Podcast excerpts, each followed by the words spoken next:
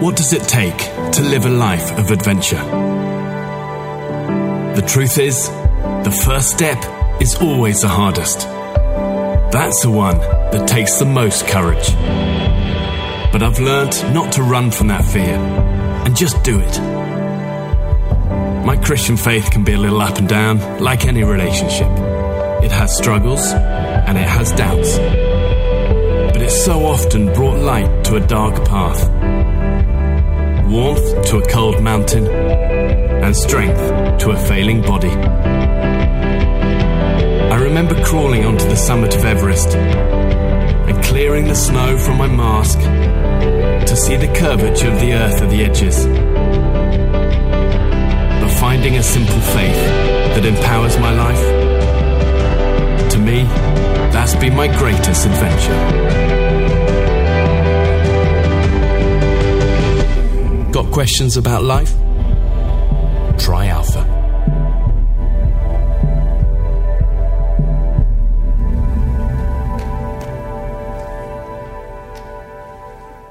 So that's a little bit about Alpha and on Wednesday, February 15th at 6:30, we'll be having an Alpha introductory dinner. So you can come and have a free dinner at that and just learn more about Alpha and then decide if you would like to take the course. And the course begins on February 22nd. There's also an Alpha kiosk in the back of the room for more information about Alpha. So you can check in your program or on the mobile app program for more information about what I just mentioned and everything that's going on around here in teens and kids and young adults and other events that are happening in the church. And so now I would like to welcome up Van, our senior pastor, to give the message today.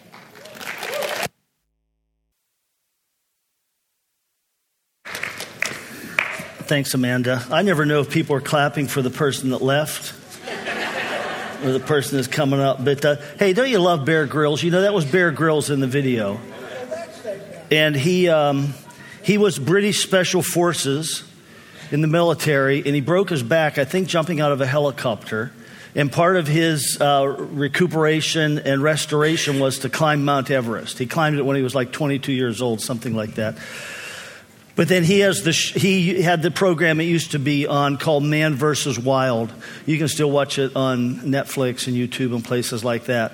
But he came to know Jesus through Alpha, and so uh, we, are just really uh, really love Alpha and love stories like that of people like Bear Grylls that had their lives changed by coming to this ministry. So I just want to say if you're here and uh, you haven't taken Alpha, at least consider going through Alpha because it is life changing and uh, just powerful, and it represents the values in the heart of this church so, so well. So um, that's my pitch for Alpha today.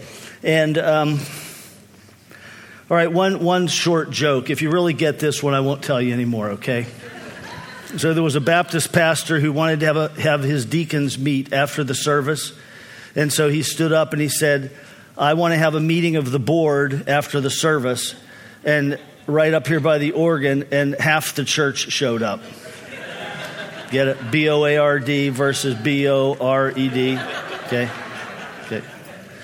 All right, that won't happen here, I know. You know, I do. Here's, here's what I want to start with today.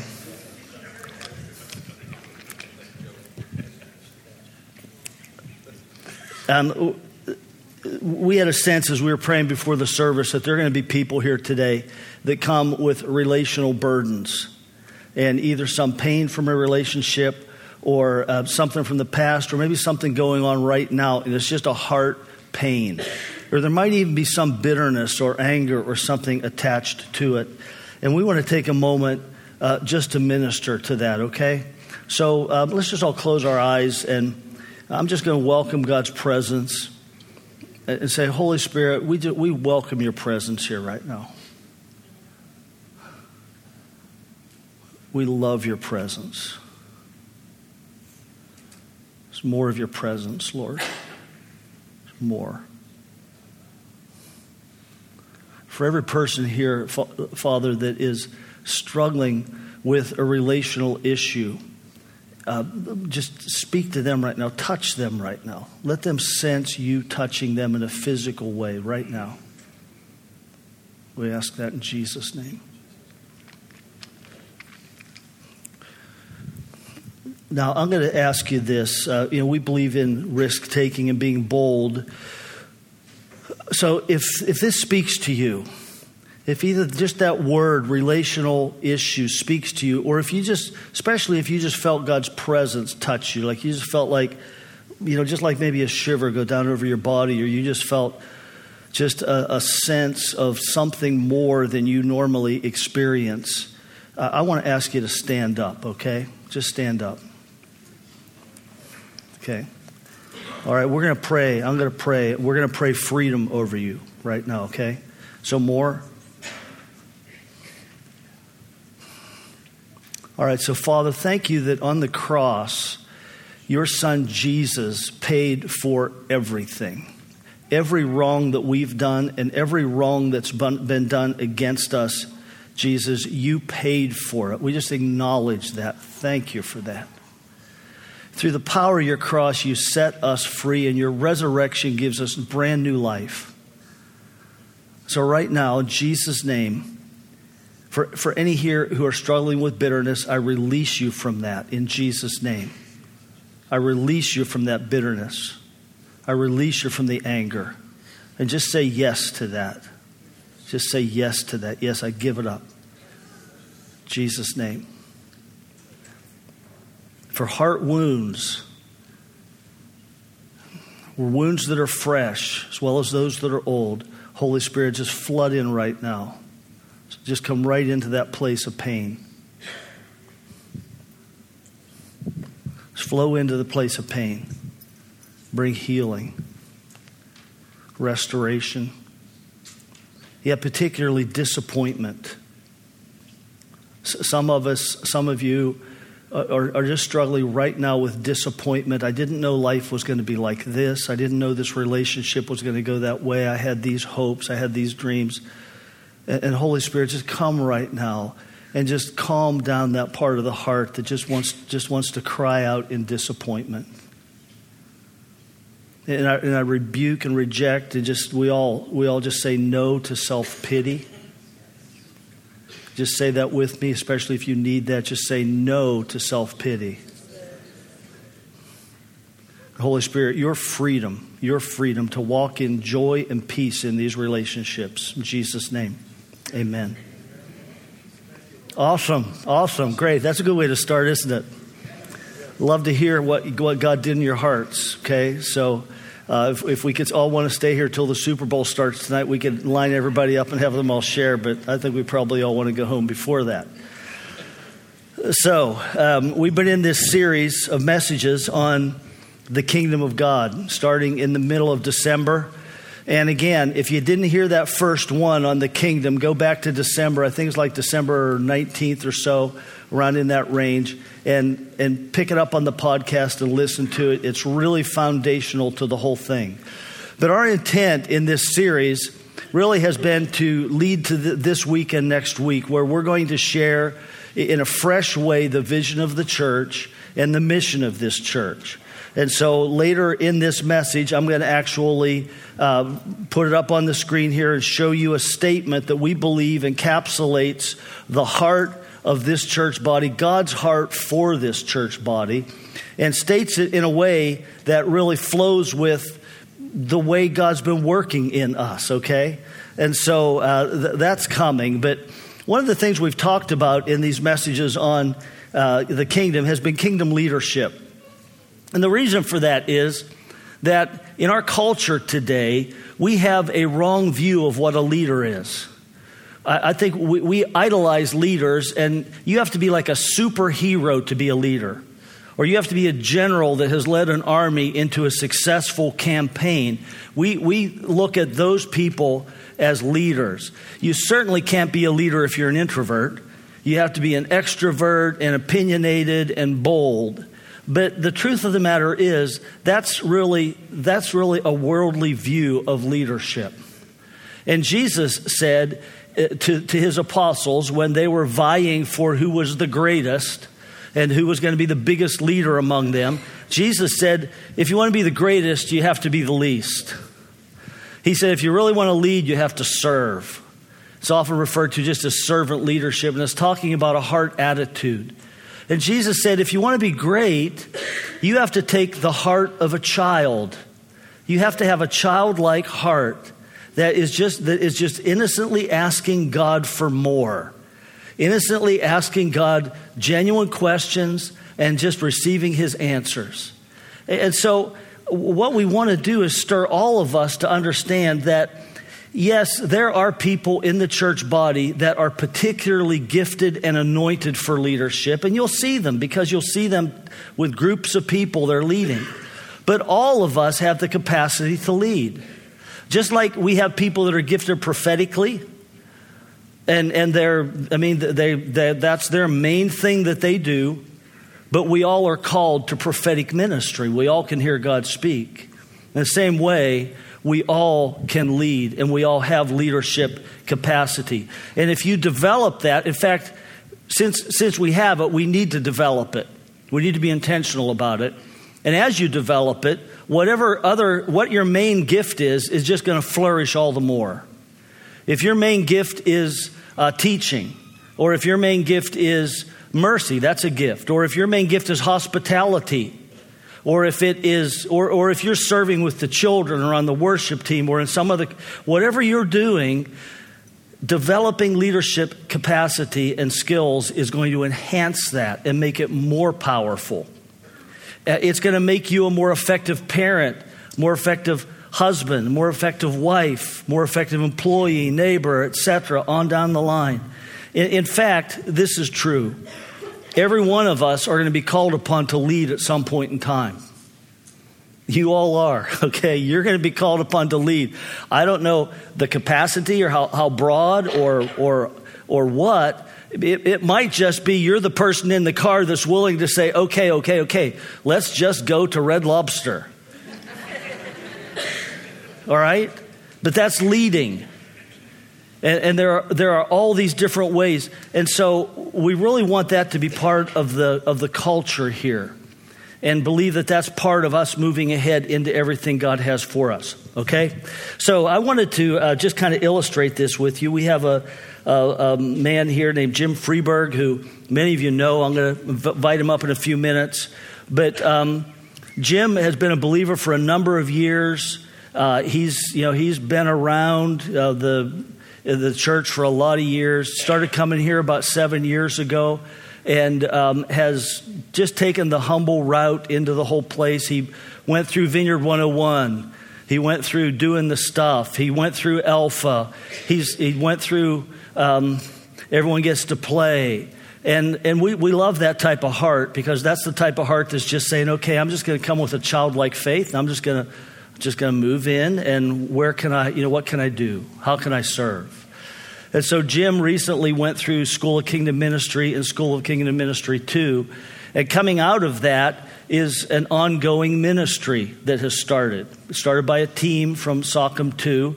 And uh, Jim is uh, one of the leaders, if not the primary leader of this ministry. And so let's welcome Jim Freeberg up here, okay? Jim.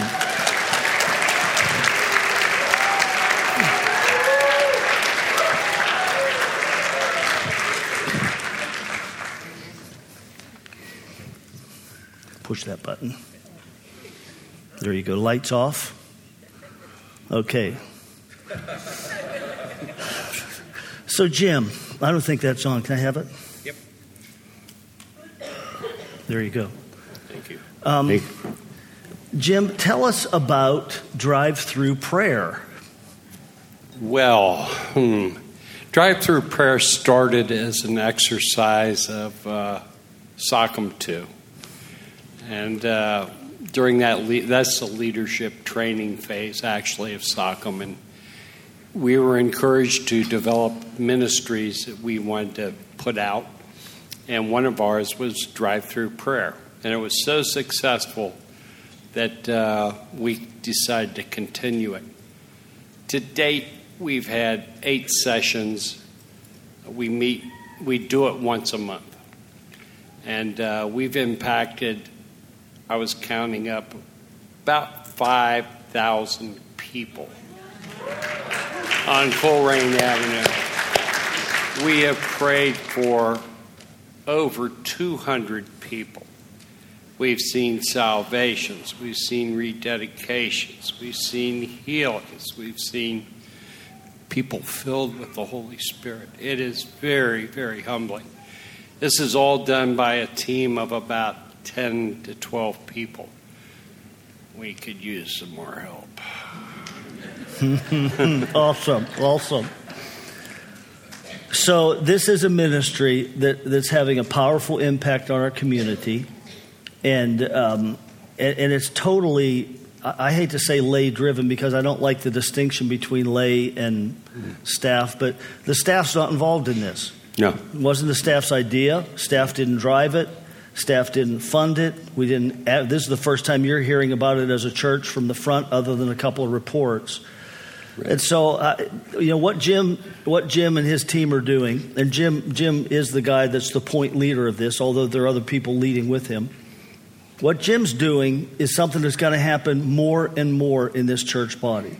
In fact, it has to happen for us to do what God wants us to do, and for us to fulfill the vision that I'm going to share with you in a few moments. But Jim, thank you so much, man. We love you, you. and just bless you, bless you. Okay. Thanks.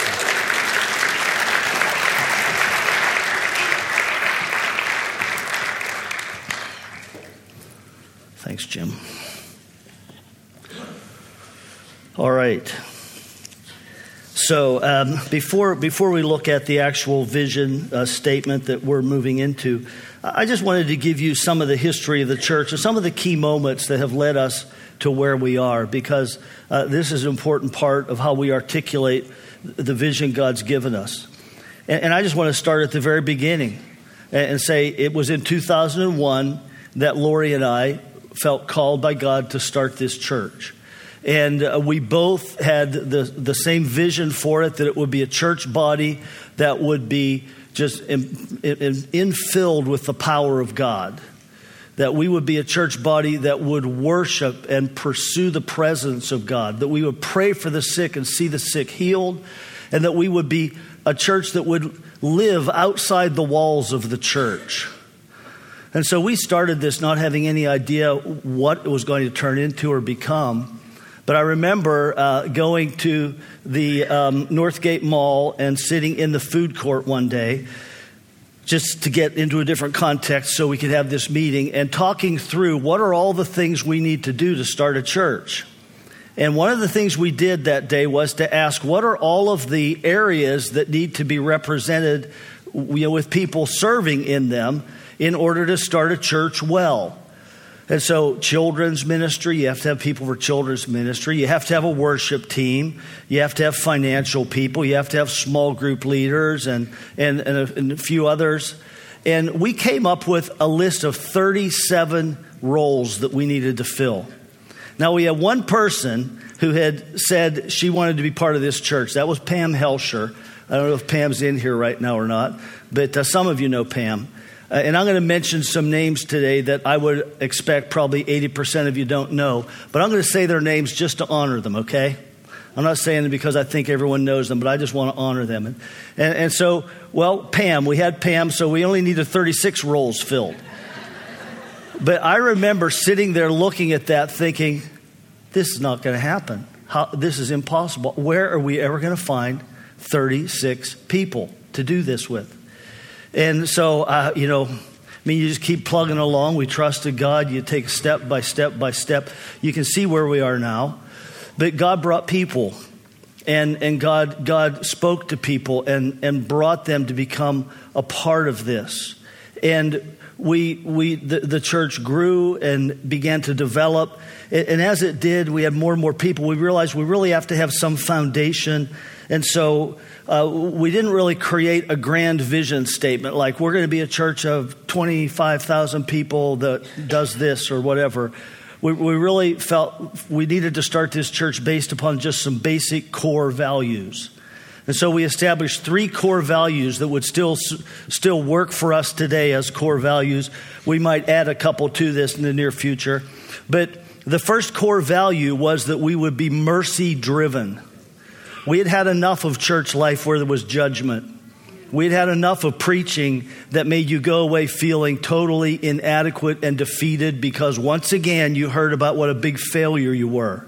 We'd had enough of that. And so, mercy driven, we really that was to describe how we would relate to each other and how we would relate to the to the word of God. Hold the word out. It's true. This is it. This is, this is the goal. This is where Jesus wants us to move. But the word Jesus gave us on this was what he's asking you to do is take the next step that direction. Just take your next step. And so, mercy driven uh, has been something that has, has permeated this church's life. Second uh, core value that we had was that we would be outwardly focused. We didn't want to have a church that uh, all we're worried about is what makes us happy okay? And listen to me this has been a this has been a dividing not a dividing point in a division like but this has been a key moment key thought in in much of our decision making. There are times that we'll be making a decision we'll say well wait a second how's that fit with our outwardly focused value? Oh okay we got to fit that into this. That nuances the thought and we've, we've always said we, we are just as concerned for the people who are going to come as we are for the people who are already here. And that's not just leaders, okay? That's not just like I am as the pastor. That's, that's the value we hold as a church body. That we're concerned for all of us. We're concerned for how we relate and what we do, but we are equally concerned for the fact that we are here for them, the ones that haven't come yet. And I think this is illustrated by a story I love to tell. And, and it was member number one, Pam Helsher, who is the center of this. Uh, oh, Pam's back there. Okay, just get, let me tell this story, Pam, just a second, okay?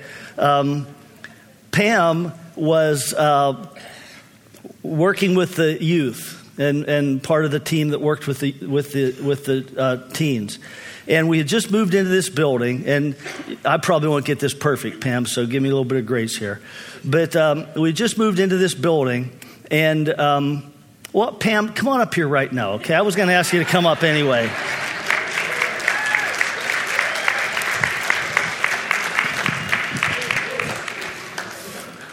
So I'm going to tell the story, all right? All right, so Pam was locking some doors, and someone was with her, and they said to her, Why are you locking these doors? And Pam said, Well, we have our, our teen ministry tonight. And that person asked you, Don't you trust our teens? And what did you tell her? I said. Oh, sorry, here, Mike. Oh, that's okay. I can. No, no, we need to get you on the mic. There you go. Well, yeah, here, get that mic. Yeah, yeah. Thank you. I just said that, yeah, we trust our teens, but we hope there are going to be kids coming that don't know Jesus and that are not trustworthy, and therefore, you know, we're preparing for those, and we want those kids to come, so we need to be prepared. Yeah, I've always loved that.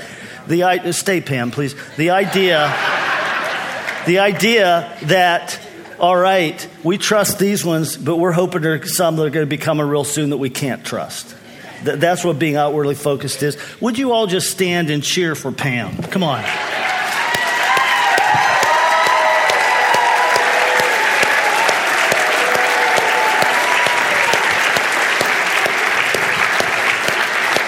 We love you. She has served faithfully here uh, ever since the beginning of the church, continues to, and uh, just unbelievable. So, outwardly focused, and then Holy Spirit empowered, which was just the heart we had. We, want, we wanted Holy Spirit's power.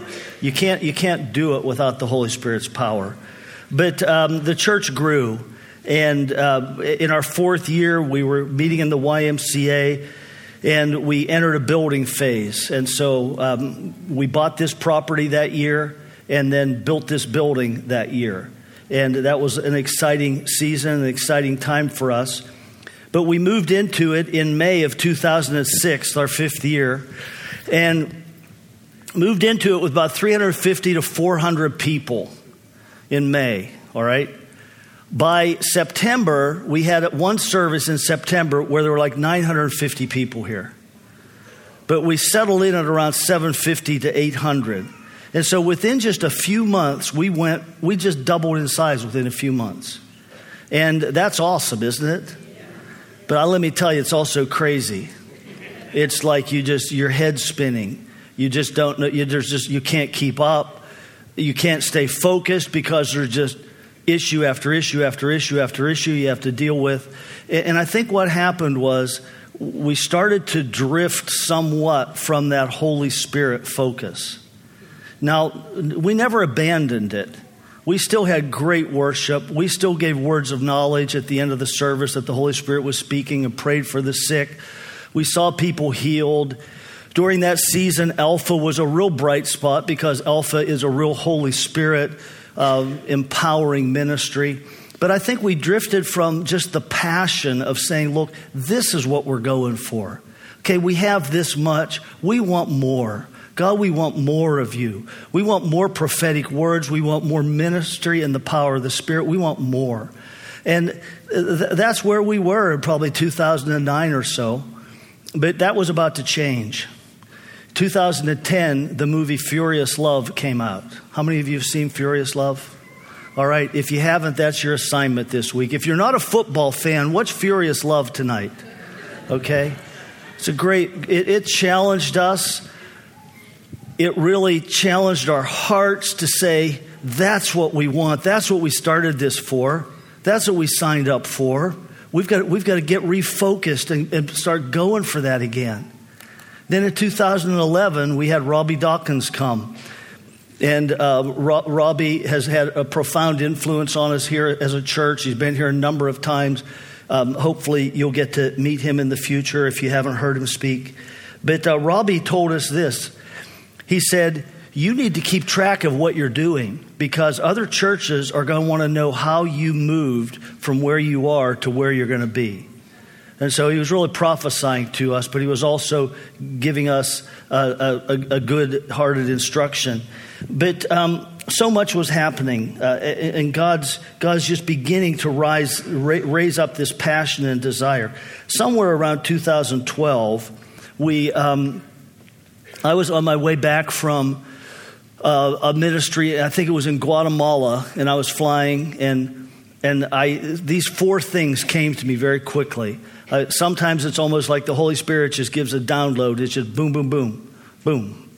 And um, there's only one of them that I want to share with you today, but the first one was this. I wrote it down, and, it's, and, and it was this that we needed to be a church body that worships like crazy. Those are the words I got, and that might have been partly me, but it was the message was from God, I believe. A church body that worships like crazy, that we worship like our lives depend on it, that we worship with passion, with expression, and with abandon And that we are a church that just gives ourselves to the worship of God. And you know what I, I did in response to that? I, I said yes. I said, Yes, Lord. We want it. That's what I want. That's what we want as a church body. That's where we're headed. And I mean, if, if you were here then and here now, you would see this dramatic difference in, in the way the worship happens here. But I think sometimes my main job is just to hear what God wants to do and say yes to it. You know, I do. I think that if, if, if I catch this, this, this breeze of thought, okay, here's where God's leading us, and I say, all right, God, we're for it. I want it. Bring it. And you might say, well, that sounds like a pretty easy job.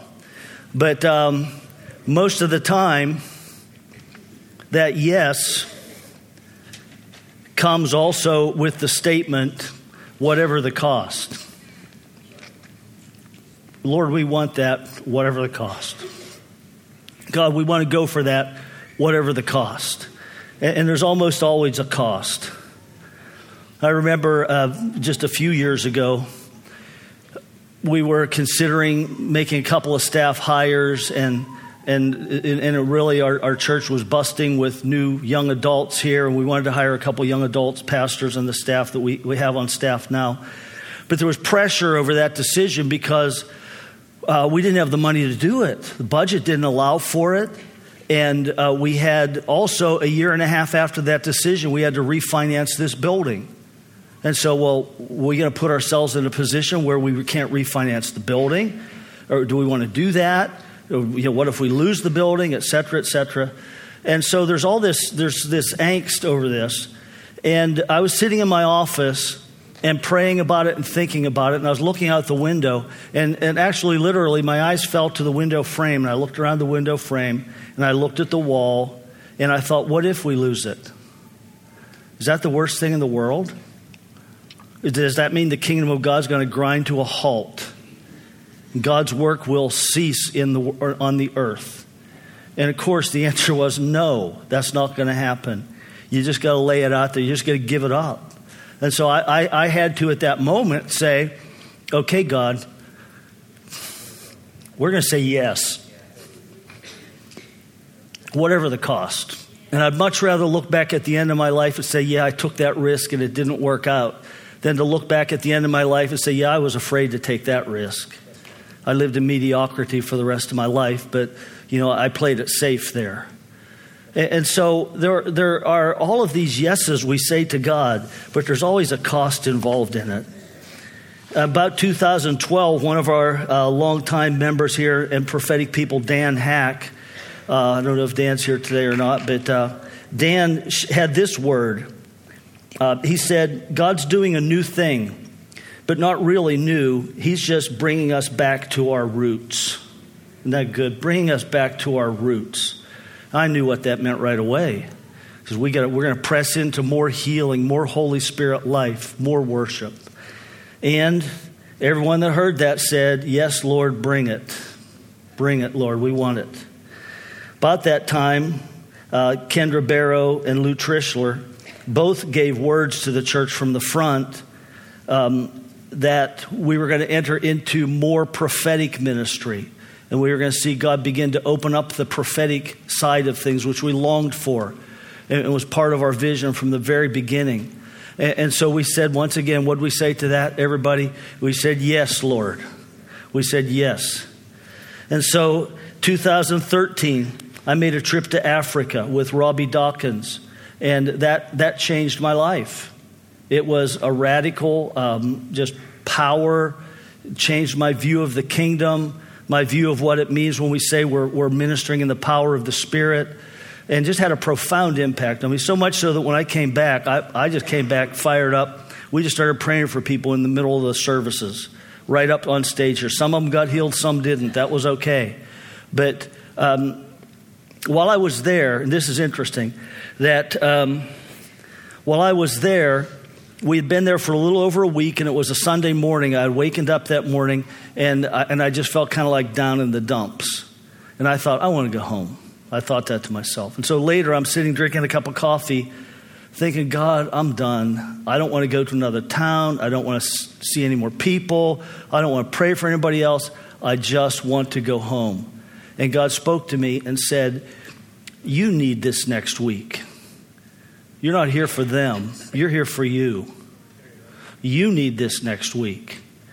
And so when, when, when, that kind of thing comes that clearly, what else can you do other than say, okay, all right, God, yes, yes, Lord, that's good. If that's the case, that I'm in. Now, here's what was happening back here in the States. That very night, you know, I'm up at uh, 8, 9 o'clock in the morning, which is 1, 2, 3, 1 or 2 o'clock back here in the morning. That night, Wilson had a dream. And in the dream, he and his mother were at a Reds game. And they're, they're at the Reds game. And then I come down the aisle towards them with my suitcase that, you know, that they knew I had taken to Africa. And in the dream, Wilson said, Well, what are you doing here? You're supposed to be in Africa. And I said, I got tired of it and I just wanted to come home. Is that crazy? Very same night. So that next morning, they get up and they talk about that. And so they pray for me. And, and I'm strengthened over there, thousands of miles away, because God's speaking to them back here. That's pretty cool. House Group started in 2013 and uh, just busting at the seams and affiliated with our church later that year and, um, and has been really I, probably just the tip of the spear when it comes to passionate worship and and uh, hunger for more of God and boldness in going out and power evangelism. And so thankful for that ministry. But uh, it was the next year, 2014, that we started School of Kingdom Ministry that uh, Jim went through that year. And Sockham has, has had a profound impact upon us. Uh, not, not only just more and more of us being immersed in a culture of the Holy Spirit, but as well teaching us as a church body about our identity in Christ and what it means to be in Christ, what it means to be righteous, what it means to have authority and power, what it means to have Jesus in us, to have God in us, and for us to be new creations. And so that's having an, an amazing impact on the church body. We're going to begin a new series here at the end of this month on our identity as it applies to practical areas of our lives. Last year we did a series on identity itself. So God's been moving us and He's been deepening us and He's been doing more and more. We've had uh, various other great speakers that have come in and challenged us and deposited things here. But I want to ask this question What is a vision? What is vision? What, what are vision and mission? What are they? And when you think of that, it's real simple. Let me tell you, okay? Well, I, I heard one very well known pastor of a huge church talking about this once, and he said, Well, here's our vision. And then he said, No, wait a second. I think that's our mission. No, this is the vision. That, and, and he said, I get confused. I can't, I can't keep them apart. But just to give you a, a concept of it, okay? A vision is a picture of the future that excites your heart, stirs your heart, and moves you to sacrifice. Okay, vision is a picture of the future that stirs your heart and moves you to sacrifice because it's so valuable and so important. Now, to illustrate that, in World War I, uh, the United States went into World War I. The war was already in, in full, full uh, been going on for a couple of years. And Woodrow Wilson, our president, went before Congress and asked for a declaration of war. He did not say, We need to go into this war to save Europe. He didn't say that. He said this, this, and this was a vision statement. He said, We have to fight this war to make the world safe for democracy. You see, that's a vision statement. What's it going to look like down the road? And what can we do? What we can do now to get there is the mission. So the vision is what's it going to look like? The, the, the mission is we got to go to Europe and defeat the Central Powers, which was Germany, Austria Hungary, Turkey, and Bulgaria. Now, World War II, which was really a carry, a, a second phase of World War I, it really had the same mission. But Winston Churchill stated it in such a profound way on so many different occasions that I want to read to you part of something Winston Churchill uh, gave in a speech about the reason that they were fighting World War II and, and what was going to happen. And um, Churchill, you can, you can listen to this on YouTube. It's very scratchy, hard to hear. That's why we're not playing it for you. But uh, he, he reads this in almost that British monotone. Uh, but it is powerful. It's just incredible. He said this He said, What, what, what General Weygand, who was a French general, has called the Battle of France is over. Germany had defeated France. The Battle of Britain is about to begin. Upon this battle depends the survival of Christian civilization. The whole fury and might of the enemy will very soon be turned on us. Hitler knows that he will have to break us in this island or else lose the war. If we can stand up to him, all Europe may be freed, and the life of the world may move into broad, sunlit uplands. But if we fail, then the whole world, including the United States, including all that we have known and cared for, will sink into the abyss of a new dark age. Let us therefore brace ourselves to our duties and so bear ourselves that if the British Empire in its Commonwealth lasts for a thousand years, men will say, This was their finest hour. What a powerful statement. And uh, it, rocked his country, it gave them strength. But his vision wasn't, we got to beat, we got to beat Hitler because he's a bad guy and he's going to come and hurt. No, his vision, uh, I mean, he, he painted the picture of what was at stake but the vision was this that the life of the world may move into broad, sunlit uplands. Now, I don't even know what that means, but I know it's appealing. You know, an upland, the kind of land you like and the sun's shining. He's talking about life, and he's talking about something beautiful. And, and so he's putting this vision out there. Now, the mission was they had to defeat Hitler. That was the mission. And so he was able to give this speech. That was just one minute long, what I read out of a 30 minute speech. But, but it had such impact because everyone there knew what was at stake. They, they all knew the context, they all knew what was about to happen, and, and that just makes everything so powerful. And so, what I want to do right now is to, to ask this question What is at stake for us? What's at stake? And, and remind us what is at stake. All right, first, I want to say this that the very same enemy Churchill faced is the enemy we face. Same one. There, he raised up through Nazism and fascism and all out war. Here, he raises his head up in other ways through broken marriages, through child abuse, through sexual exploitation, through addiction and heroin addiction is rampant. He, he shows his head through greed and poverty and racism and bitterness and anger.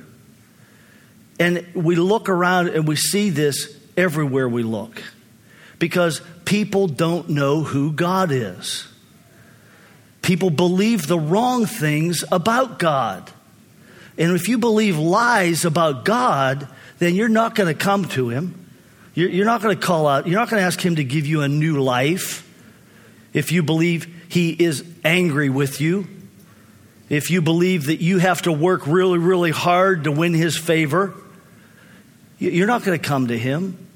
And so people out there are blind to the reality of the kingdom of who God is because of these, these lies that they believe about God. They, they don't have any concept of what it is to have a real Father in heaven. And, and so they live alone and estranged relationally from others and from God and not having anyone to rely on but themselves because they don't know who God is. They, they live with a lack of understanding of what it means to be forgiven, what it means to have a clear conscience and so they live with this sense that they have to prove themselves to God. They have to do something to make God happy with them. And if they can just do that, but the truth is, deep in their hearts, they know they can't.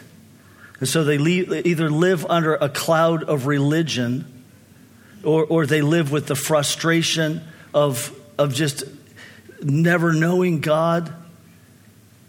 And people, people who, who are smothered by religion and who live in fear and anger then turn that anger on each other. And so they, they don't have any concept of the goodness of God. They actually think that anytime something bad happens, it's God doing it to them. And He's either doing it because they did something wrong or for some mysterious reason, he wants to, to do this to them to teach them some lesson. And so the whole view of who God is is just so torn and skewed. And, and, and we are here to do what Jesus did. And that is to show them something different. You know, Jesus came and he said, If you've seen me, you've seen the Father. If you want to know what God's like, look at me. Look at me. He says, if you're wondering whether God's good or not, look at me. If you're wondering whether or not God gave you that cancer, look at me. Did Jesus ever give anyone cancer? Did Jesus ever say to anybody, you know what? I think that you haven't learned your lesson yet, so I'm not going to heal you. You know, it says he healed thousands, all of them that came to him. Don't tell me there weren't people in that crowd that hadn't learned their lesson yet. Uh, so so Jesus is the one that gives us the picture of who God is and what his goodness is like. And Jesus actually said in one point, he said, You are going to see angels ascending and descending on the Son of Man. Now, Uh, last April, I gave a full message on this. Go back and pick it up. It's called Jesus is the Door. But what he was referring to was the Old Testament where a man named Jacob had a dream. And in this dream, Jacob sees a, a stairway to heaven. Yeah, yeah, that's where Led Zeppelin got it. and he sees angels ascending and descending on this stairway. Now, I'd always thought that's weird. Why would angels walk down those steps just to walk back up and walk down to walk back up? But when I studied this last spring, it just came to me no, no, no. It's angels leaving heaven going on assignment, and angels returning from assignment, coming back. And what he saw was the portal to heaven. What he saw was the interface between earth and heaven. And Jesus said, okay, Jacob found that spot in the Old Testament. They named it Bethel, house of God. But today, Jesus said, I am that interface. Jesus said, I am the one that is the portal between heaven and earth. And, and then, when Jesus leaves, it goes back to the Father, he gives that to us. He says, You are now, you're the temple of God. A temple of God, that's just another way of saying a portal between heaven and earth. We are a kingdom of priests. Priests are people that stand before, before the people and God and, and bring one to the other. And so you and I, as part of the church body, we fulfill this mission that Jesus had to bring the, the, the, the life of heaven to earth. That's what we're here for. That's what Jesus told us to pray for in Matthew 6:10. He said, "Your kingdom come, your will be done on earth as it is in heaven." That means if it's not happening in heaven, it shouldn't be happening here. And that means if it is happening in heaven, it should be happening here. So is there depression in heaven? Is no, there's not. Is there joy in heaven? Yeah, so there ought to be joy here. All right. Is there strife and disunity in heaven? No. Is there peace in heaven and love? Yes, that it ought to be here, shouldn't it? So we look at this and we say that what Jesus talked about, the, the child abuse that's happening here, not happening in heaven. Bitterness and greed, not happening in heaven. Sexual exploitation, not happening in heaven. Poverty, sickness, fear, on and on. Demonic strongholds, not happening in heaven. When heaven comes, those things are break, broken, and the life of heaven breaks in. So, what does the life of heaven look like? Well, I, you know, I wish I, I knew better what the life of heaven looks like, but for starters, let's say this. When, when the kingdom comes, there are going to be businesses all up and down along Colerain Avenue pounding on our door saying, Would you put a drive through prayer station in front of our business? I, I, want you, I want you to be here doing that. Okay, when, when the kingdom comes, uh, businesses are going to flourish and they're going to be generous. Churches are going to have more money than they know what to do with, and they're going to go to schools and they're going to say, hey, you know that new computer lab your school needs? Look, as a church body, we're going to give you $50,000. Here it is to build that new lab. I mean, what would that do to a community if, that, if that's happening like that? When heaven comes, instead of children being abused, they're, they're, they're, they're going to be happy. They're going to smile. They're going to be innocent. And, and they're going to, they're going to reflect the love of Jesus. When the kingdom comes, that's what happens. When the kingdom comes, there's not going to be sickness. Um, there's, there's not going to be the pain and the grief that we see everywhere. When the kingdom comes, then marriages that are in trouble are going to say, "Oh, you got to go. You got to go to that church in Colerain," and th- and that's going to lap over into other churches. So they're going to be saying, "Well, you got to go to that church in Fairfield," and we don't ever care if they know that it started here or not. They're going to say, You got to go to that church in Finneytown or in Harrison. And we don't really care th- that anybody knows that it started here or not. But when the kingdom comes, uh, there are going to be people like, well, Dave King, our executive pastor. Where's Dave? Dave is back here. Dave is uh, starting a new business that's called Heartway Collective. Yeah. And so Dave's new business um, um, is is going into it, it, he's going into businesses and teaching them how to communicate, teaching about communication skills and, and how to have right relationships. That's the kind of thing that happens when the kingdom comes You know, there are people from all over the world that come here to take their children to Children's Hospital. Uh, Wilson, when, when, he was going to UC, he was friends with a number of uh, Muslim students there. And, and so there, there, are, there are Muslims from around the world. There are people from India, Middle East, and other places. What if they came here to bring their children to Children's Hospital and someone there says, Well, yeah, here's what we'll do for your child. You need to take them up to Colerain to get prayer. You, you need, they, they need to experience the power and the presence and the healing of God. That's what happens when the kingdom comes. That's what we're here for, okay? So let's, let's look at this actual, the statement that we're going to press into is real simple. It's just real simple, but it's this it's to be a culture that welcomes heaven to earth. Okay, we, we, we want to be a culture that welcomes heaven to earth. And because Jesus left us this inheritance of his life in us, we are the interface between heaven and earth. You are the interface between heaven and earth. And just like Jesus carried heaven in him, you carry heaven in you. You carry the kingdom in you. You carry the presence and power of life of God in you. And everywhere we go, we can release that presence and that life. And that's our call. That's what we're here for as a church. That's why we gather and worship like we do. That's why we pray for people at the end of the service. That's why we go, that's why we have hots at the mall now. And that's why we have healing on the street. We have uh, drive-through prayer. That's why we send people out to pray and we and we give food away. The poor are fed when the kingdom comes. So um, yeah. And, and I believe we're unique. I believe we are in a unique position because of everything God's done, the, the presence of God, the prophetic that is, is just rising up here, uh, our understanding of identity in Christ, power to heal and to free people from demonic strongholds. And you take all of that and the boldness that comes with it, but you take all of that and you add this one quality, and it makes us totally unique, and that is mercy driven. We have a culture of mercy. You see, the culture of mercy throws the doors just open wide. We, have got the power and the life and the presence and the mature people here to mentor other people and to work with them and to lead them to Jesus. But if you don't have that mercy, and so just the mercy just opens the doors wide, says, Come on in, come on in. You know, as the guy says in that movie, Come on in, the water's fine. Come on in. And so that's what God's called us to. That's what we're pressing into. That's what we're going for. And I want to invite you to go along with it, to go on this ride. You are part of it. You are as important to it as anyone else in this room.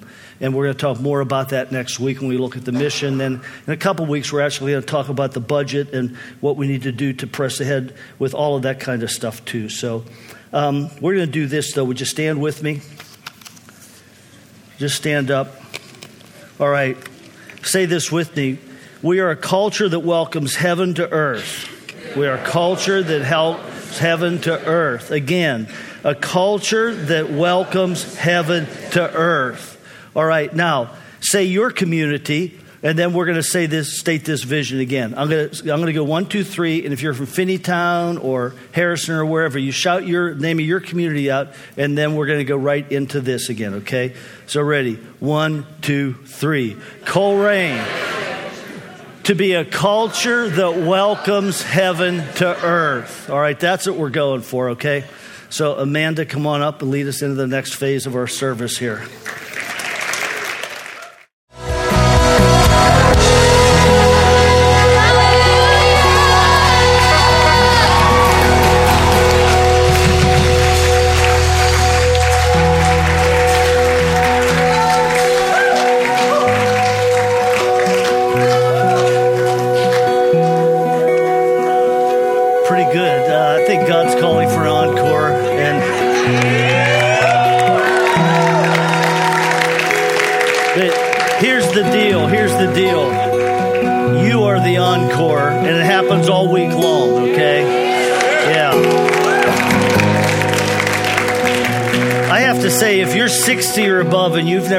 Here and worship, you need to. All right. Okay, so uh, I want to remind you of the luncheon today. If you've not come to one of our guest luncheons, you're welcome to come, even if you didn't register. We, if you're new here, if, even if this is your first week, uh, come. It's going to be out the back door to my left, and then down the hallway, you'll see uh, where it is. We've got a lot of soup there, and we'd love to share it with you. Okay, so um, to the vision, we say what? We say yes. Yeah, bring it, Lord. All right to uh, people that want prayer. Prayer teams will be down here. So we, especially prayer for relationships. Come on down, okay? Physical healing. God's going to heal people today. So come on down. And um, someone shared this with me. Leadership starts with a burning desire to help people, not with an agenda or plan. Okay, so. Yeah, let's let that be one of our bylines. Plan follows passion. All right. Now, um, Micah gave me this word. I saw an angel of breakthrough above the worship. They're here to open up prison doors and release freedom. You're moving up into your destiny. Healing, heal, heart healing, heart healing. Okay. And another another word that there was uh, there were angels here pouring out revelation and peace. And that peace is going to be part of what we are, at least to intimacy and to more prophetic ministry. So uh, we want our worship, our prayer teams to make their way down here, please. So, and um, then I'm going to pray over the over the body, and then we'll we'll take off, okay, for the day. You know, I hope that you leave here with just a fresh sense of God's presence. That's what we want. A fresh, uh, just a fresh yes to God in your life. But um, so the luncheon, don't forget the luncheon, okay? And the prayer team's up here. You can start making your way up right now. Uh, Father God, we thank you for your goodness. Thank you for your goodness. Holy Spirit, come right now. Fill us up as we go out. Fill us up as we go out. So that we'll just spill your love and your presence all over everywhere we go. In Jesus' name. Amen. Okay, cool. We'll do this next week again, okay? See you then.